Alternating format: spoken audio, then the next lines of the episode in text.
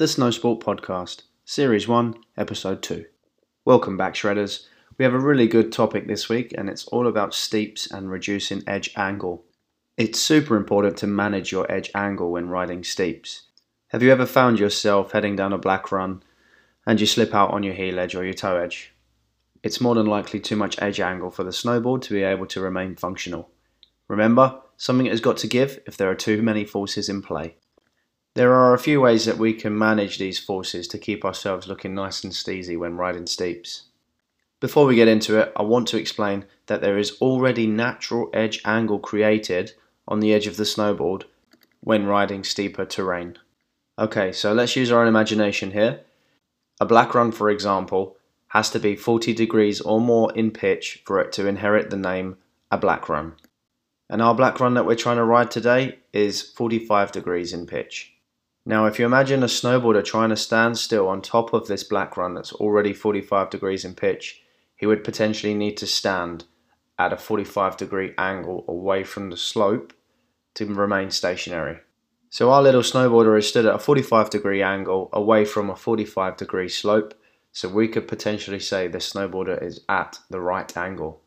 See what I did there? So adjusting this edge angle will affect the forces that are acting against you. Like we said, creating more edge angle is going to create more forces, thus making our legs work harder. Creating less of an edge angle will cause the snowboard to slide down a hill. So we're stuck at a crossroad. What can we do? Well, the softer the ankle joint or the more closed the ankle joint is, means that we can move our hips over the edge that we are using. That'll keep our body more aligned over the edge that we are using. And at the minute, it's our toe side. Snowboard boots are designed for this movement.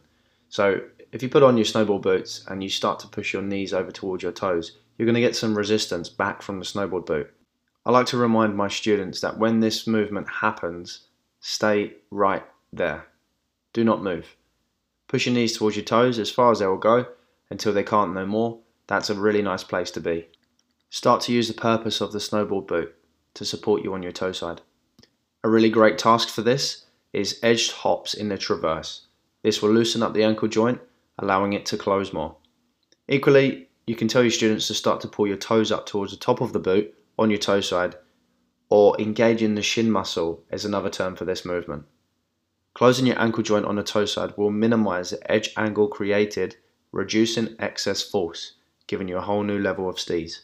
The scientific term for this movement is called ankle dorsiflexion. This is where you bring your toes up towards your shin.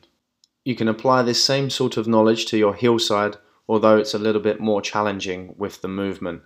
I like to remind my students that when they're riding steeps, you have to be a little bit lower in your riding than you would normally. This is going to allow the center of mass, i.e., your body, to be able to move closer to the snowboard, keeping you a little bit more balanced than you would being taller. Next, we can talk about the turn size and turn shape. There are multiple names for this type of turn, but the easiest one to remember is a backup turn. It's named this because we can start to turn our snowboard back up the hill more to reduce speed. It's going to reduce your speed because you're turning your snowboard's nose away from where gravity is trying to pull you, which is down. If you point your snowboard away from where gravity is trying to pull you, guess what? You're working against gravity, so it's going to slow you down. To achieve these shape of turns, you need to start thinking about this leading shoulder. Whether you're goofy or regular, the leading shoulder is the one that's in front this shoulder needs to open up more on the hillside, so you're starting to turn the shoulder back uphill. On your toe side, you want to be closing off your turns more. So you, again, the leading shoulder is going to start to point uphill a little bit more than it would normally. And providing that your snowboard is in alignment with your shoulders, that's how you achieve your back up turn. Start to explore these movements within your riding. And remember to keep your flow. That's going to make it a lot easier for you to achieve these turns. Thank you for tuning in this week. My name's Luke, and this has been a Snowsport podcast. And remember, guys, never call the last run.